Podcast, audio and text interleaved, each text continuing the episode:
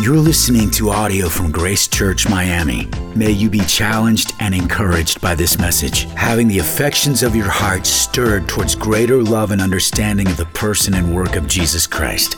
If you'd like to check out more resources or donate to this ministry, please visit gracechurch.miami.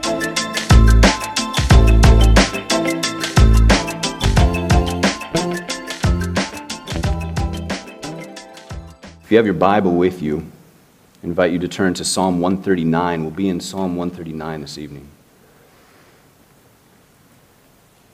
As some of you may know, I grew up in the Midwest. I grew up in Indianapolis. Um, and it was very common for me to be asked the question, What are you? Or Where are you from? It was always awkward kind of questions trying to get at what is your ethnic background? That's what they were trying to ask. And while it's very normal in Miami, where we're multicultural, there's people from everywhere, that's a normal question to ask. In the Midwest, it's just not something that you ask. Um, but for your information, my dad is Anglo, my uh, mom was born in South Korea. When my mom was born in South Korea, um, she was quickly given up for adoption, and her adopted father was a chaplain in the army during the Korean War. And what he would do is he would bring plane loads of orphans from South Korea over the United States. And he was one of the, uh, she, I'm sorry, my mother, was one that he brought over on the plane and actually ended up adopting her. She was in a good home. Parents loved her. She had five siblings. But growing up, it was very apparent to her that she did not fit in. My mother is pretty dark complected, she has dark hair, um, and her brothers and sisters are all blonde with blue eyes, as, are, as were her um, adopted parents.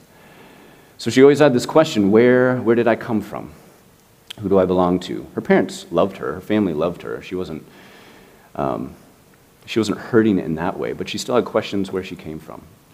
And it's recently she got on Ancestry.org and she was able to um, submit her DNA to this database, and it, you put your DNA in a database, and um, anybody else that's done the same thing, it connects you. If you find any blood relatives, you can get contact information from them and um, try to get in contact with them. She did that. And she was actually able to find quite a few hits. She found second cousins, then she found first cousins, then she found a half sibling that's actually living in California. And finally, it seems that she's actually found who her biological, both father and mother are. While her biological father has since passed, and, her, and who she believes is her biological mother, um, for various reasons, uh, is not comfortable taking the DNA test. It's given my mother a lot of information as far as where she came from culturally, who she is. That's something that all of us look for. Who am I? What tribe do I belong to? What is my identity? We do this with where we came from. We do this with sports teams. Being in Miami, we have Dolphins fans. If you're a Dolphins fan, then that means you love Dolphins. It tells you what colors you wear, it tells you what time you need to turn the TV on, it tells you what teams you're not supposed to like. We do the same thing with music. We find the music that we like and the type of people that we want to identify with. These are my people. This is the music that I listen to. This is who I am. Finding our identity is important to us. what I want us to see here tonight in Psalm 139 is g- truths about God, and those truths about God tell us who we are. There's implications that come from that. So let's open up to Psalm 139, and we're going to be looking at, in the first half of Psalm 139, three truths about God, three life altering truths about God. The first one that we are going to look at is God's knowledge of you. If you please read with me, Psalm 139, we'll start in verse 1. O Lord, you have searched me and known me. You know when I sit down and when I rise up. You discern my thoughts from afar. You search out my path and my lying down and are acquainted with all my ways. Even before a word is on my tongue, behold, O Lord, you know it altogether. You hem me in, behind and before, and lay your hand upon me. Such knowledge is too wonderful me, wonderful for me. It is high. I cannot attain it. These verses speak of God's knowledge of you. He knows you. These verses tell us that He knows your thoughts, He knows your words before you even speak them. There was a study recently done by Cornell University. They were trying to ascertain the number of decisions that an adult makes on a daily basis. During their study, they found that the average adult makes 200, approximately 225 decisions a day just about their food. Just about their food. I found that hard to believe, honestly, reading that study at the beginning. But the more you think about it, you have to decide what you're going to eat, where you're going to eat, how many bites you're going to take before you take the drink. Are you going to swallow before you take the drink, or are you going to take a drink with food in your mouth? Who are you going to eat with? Are you kind of going to pick around on the plate? Are you going to finish one section before you move on to the other? There's a lot of decisions that we make just on our food. God is aware of all of our thoughts, not just about our food, not just about those random things that seemingly don't matter. The fact that God knows your thoughts means He also knows your desires. He knows your dreams. He knows your fears. He knows what you're afraid of. He knows what you wish you had. He knows why when you feel lonely. He knows everything about you. This shows God's care for you. He's intimately involved and knowing of everything about you. One of the implications of this is it gives us much confidence in prayer. When we pray, I don't know if you've ever felt like this, I have. I pray and I feel like I want to communicate this to God, but I feel like I don't have the words to say. God knows my thoughts before I say them. God understands my prayers. God understands me better than I do. Hebrews tells us that we have a sympathetic high priest that knows us, that has experienced life as we have experienced it. He's been cold, he's been hungry. Jesus, our Savior. He's been ostracized. He's felt alone. He's been rejected. And we pray to our God, we pray to a God that understands. We pray to a God that knows us. Prayer is not a waste of time. We are not praying to someone that does not understand. They do not get lost in translation. God hears us. This can be very comforting that we have a God that knows us, that loves us, that cares about what we think. At the same time, the flip side of this is it can feel very unnerving. The God of the universe knows every thought that I have. For me personally, I don't want all of my thoughts shared. I'm a sinner and I have thoughts that I am ashamed of at times. Maybe you feel the same way. To know that God knows everything about me, that knows every thought that I've ever had, is a scary thing. That a holy and just God knows everything that I've thought. And we see David struggling with the same thing here in verse 7. If you look at verse 7 with me, Psalm 139, David is he's responding to this as he's wrestling with this fact that God knows everything about him. He says, Where shall I go from your spirit? Or where shall I flee from your presence? So he recognizes that God's knowledge of him is wonderful and a beautiful thing. At the same time, it's a scary thing, something that he wants to flee from, something that makes him uncomfortable, something that he is not okay with which transitions us into our next life altering truth about God. We've seen God's knowledge of you, and now we'll look at God's presence with you. If you please read along with me, starting in verse 8. If I ascend to heaven, you are there. If I make my bed in Sheol, you are there. If I take the wings of the morning and dwell in the uttermost parts of the sea, even there your hand shall lead me, and your right hand shall hold me. If I say, Surely the darkness shall cover me, and the light about me be night, even the darkness is not dark to you. The night is bright as the day, for darkness is as light with you. Again, in this passage, we see God's presence with you. This is one of the summits, honestly, of the Old Testament. The poetic prose that we see here in these verses is absolutely beautiful. In verse 8, we see David talking about ascending to heaven or if I make my bed in Sheol, you are there. What he's doing is he's juxtaposing these vertical extremes. If I were to go to the highest place that I could imagine, to heaven, you are there. If I were to go to the lowest place I can imagine, Sheol, you are there. Sheol is a word that we don't use very often. We find it every once in a while in the Old Testament. And what they're referring to, what the Old Testament authors are referring to when they use the word Sheol, is place of the dead, or afterlife, if you will. When it's referred to as a geographical location, as it is here in Psalm 139, it's speaking of some place low, some place below, some place under. So again, David is giving us these extremes of vertical, both high and low. We live, of course, on planet Earth in the Milky Way galaxy. The closest galaxy to us is the Canis Major Dwarf Galaxy. If you have not heard of it, that is okay. I didn't know about it either. Being the closest galaxy to us, it is still 25,000 light years away. 25,000 light years. We throw the term light years around pretty often, especially if we watch sci fi movies or something like that. But as a reminder of what a light year is, a light year is traveling at the speed of light 24 7 for an entire year. The speed of light is 186,000 miles per second. That's the equivalent of going around the circumference of the earth over seven times every second. 24 7, no bathroom breaks for an entire year. That's one light year. 25,000 of those to get to the next closest galaxy in the universe. Maybe one of you guys will grow up to become the next Jeff Bezos or Elon Musk, and you'll start your own SpaceX, and you'll discover the speed of light and can travel that quickly. Still, 25,000 years to get to the closest. Wherever we go, God is there, present with you.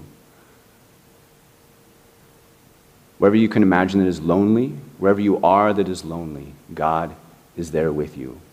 So I want to ask you, what is your Canis Major dwarf galaxy? What makes you feel alone?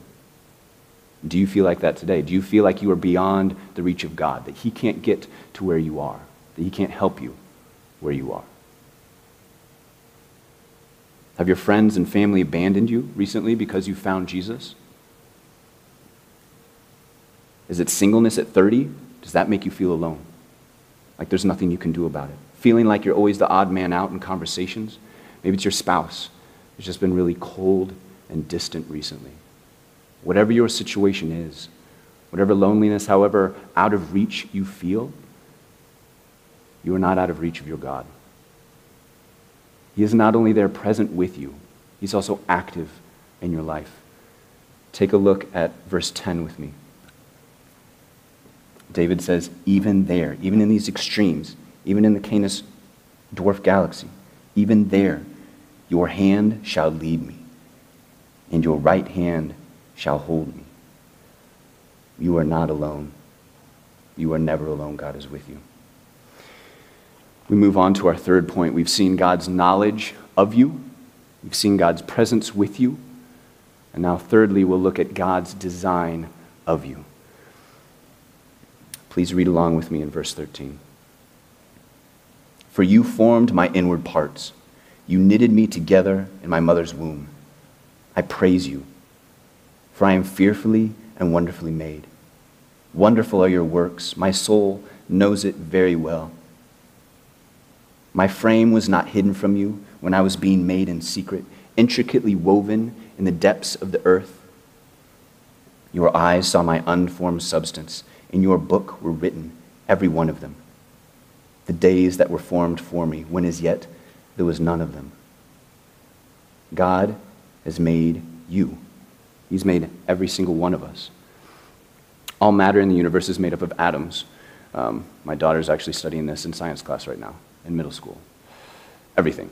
My shirt, our car, uh, the carpet, everything is made up of atoms, including your body. The average human body is made up of 27, excuse me, seven octillion atoms. Seven octillion atoms. You may think, well, that's eight zeros behind octillion. No, that's 27 zeros behind an octillion. Don't do it now, but when you get home, you write down a seven and then 27 zeros behind that. That's how many atoms are in every single person's body. God has placed each and every one of those with purpose. He not only has placed them, but He maintains them.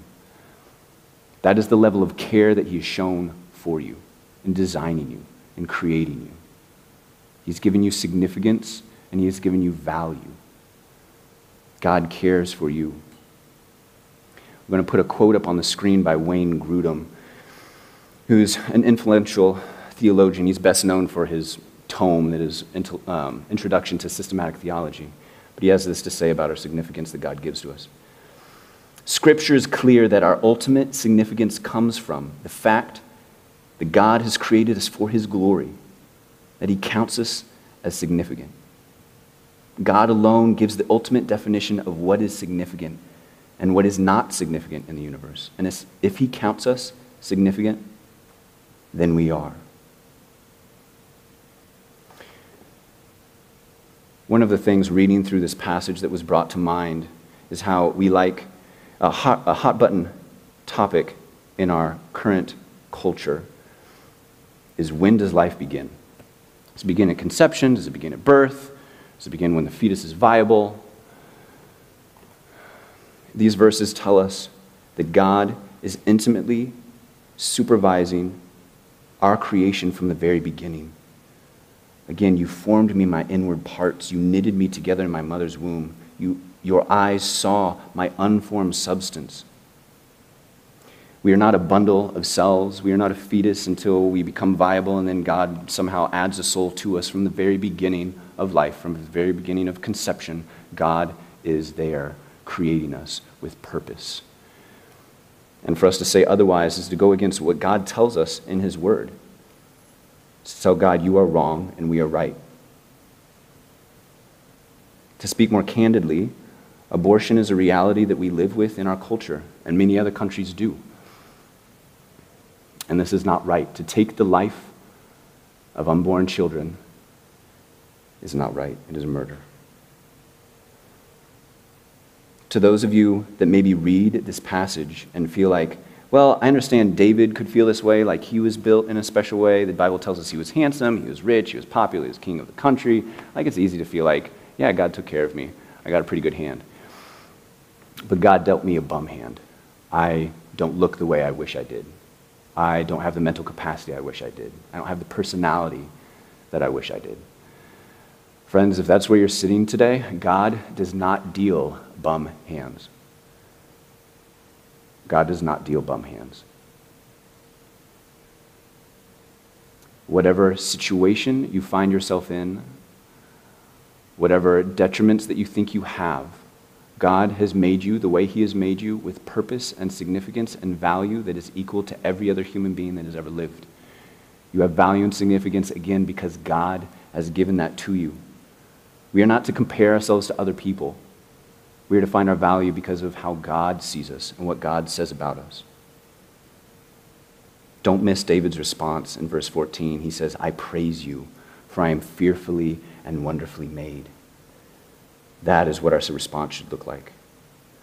So, as a review, we've looked at three life altering truths about God and his involvement in your life. We've looked at his knowledge of you, we've looked at his presence with you, and we've also looked at his design of you.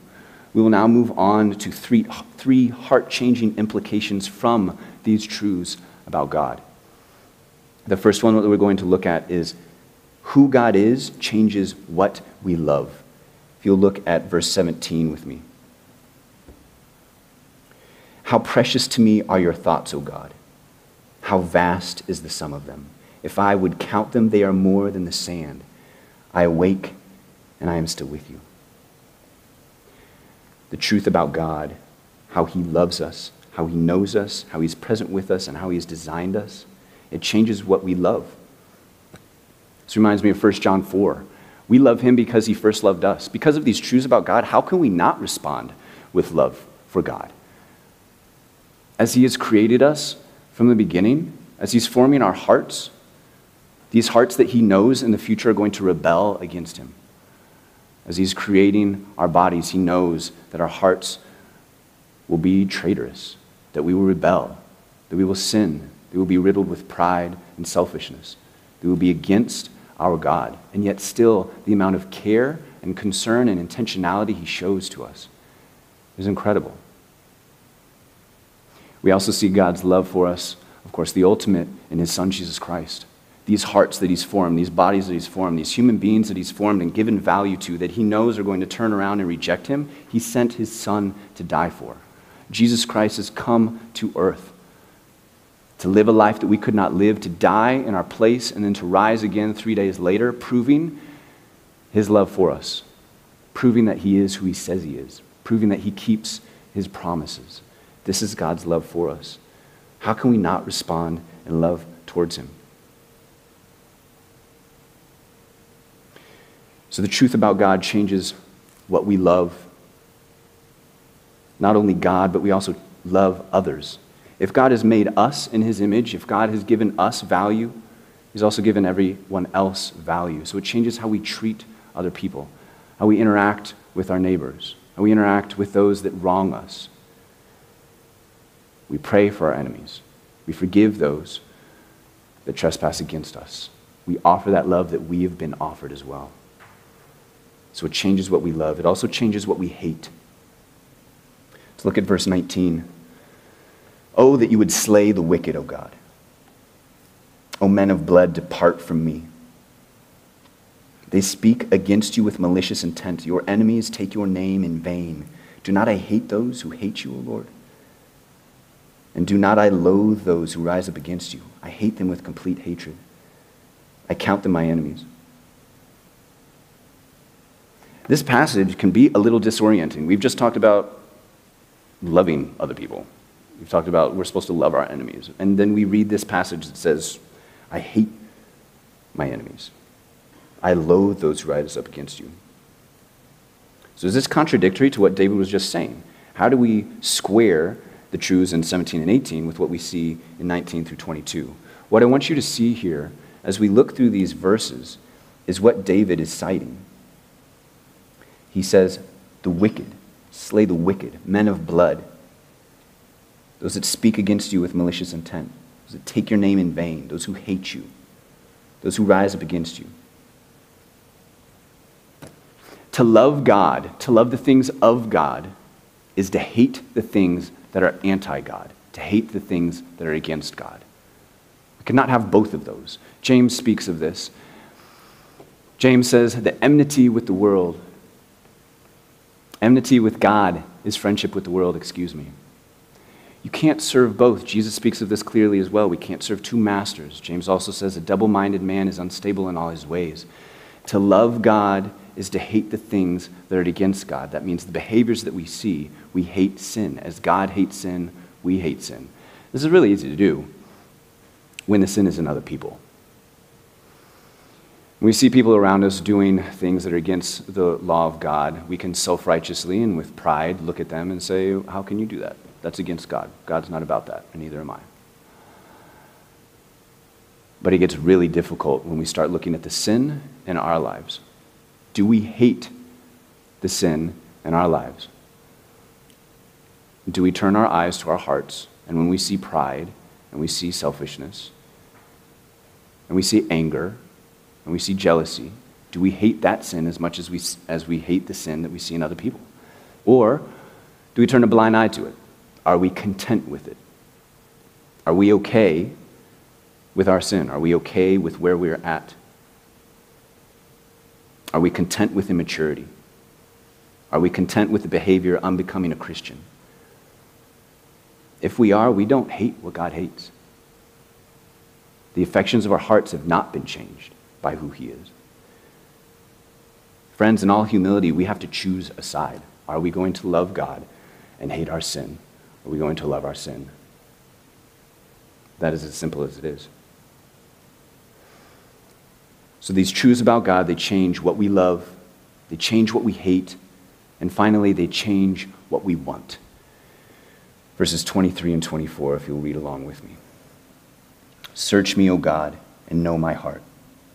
Try me and know my thoughts, and see if there be any grievous way in me, and lead me in the way everlasting. We see in these verses a stark contrast, honestly, from verse 7. If you remember verse 7, when David is wrestling with this truth that God knows everything about him, he feels this urge to flee, to run away, to get away. But in verse 23, we see him actually inviting God in. God, know my heart. Try me, know my thoughts. He wants to expose his entire heart. He wants more of this. He realizes and recognizes that God knows him and cares for him. That's what these truths that David is writing about has shown to him.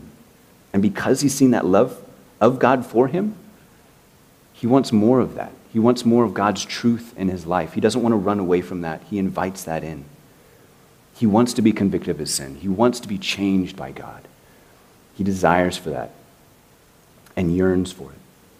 God has given us two major tools for us to find God's will for our lives and to allow God to search and know us for us to be convicted of sin, for us to be changed. The first is simply God's Word.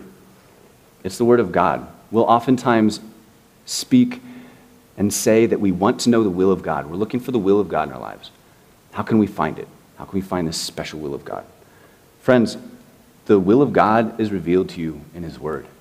It's right in front of us, every day available to us. All compiled, ready to go. God wants to speak to us through His Word, and He does speak to us through His Word. We just have to open it. A popular biblical author writing of the Bible writes about the Bible. He's a Christian author, has many resources that are very helpful, but he had this to say You cannot be profoundly influenced by that which you do not know. You read that again.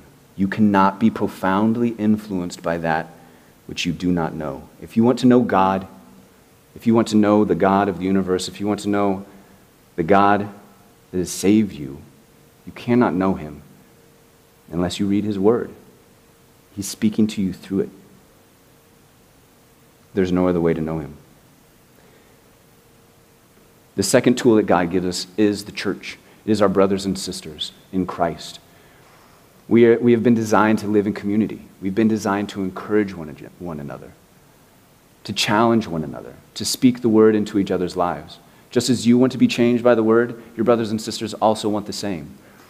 And as we come together, there's a synergy that is created as we're sharing the word with each other. So do not walk out on that. Do not skip out on that. That's one of the things I love about Grace Church, honestly. We are together constantly. People are together constantly. And I love that. Are we capitalizing on those times together? Are we getting together only to play sports? Are we getting together and only staying surface level? Or are we asking each other hard questions?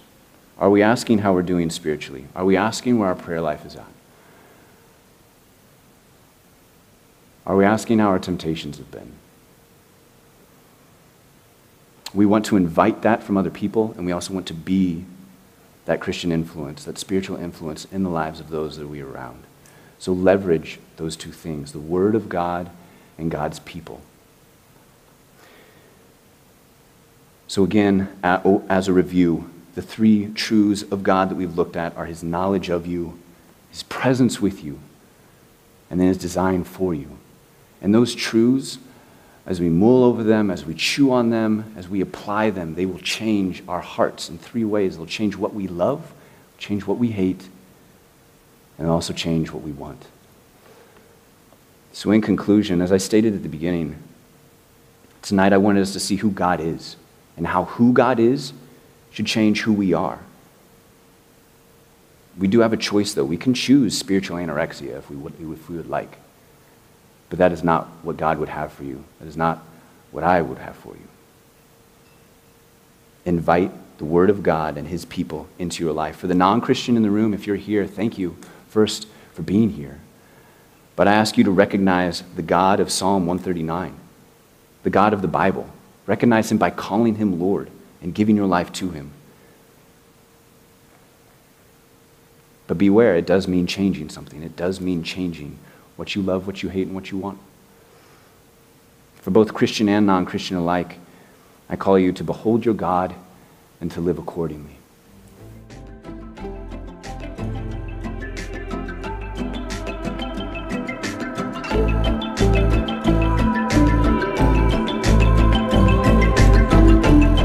Thank you for listening to audio from Grace Church Miami. May God draw you nearer to Him through His Word. If you'd like to check out more resources or donate to this ministry, please visit gracechurch.miami.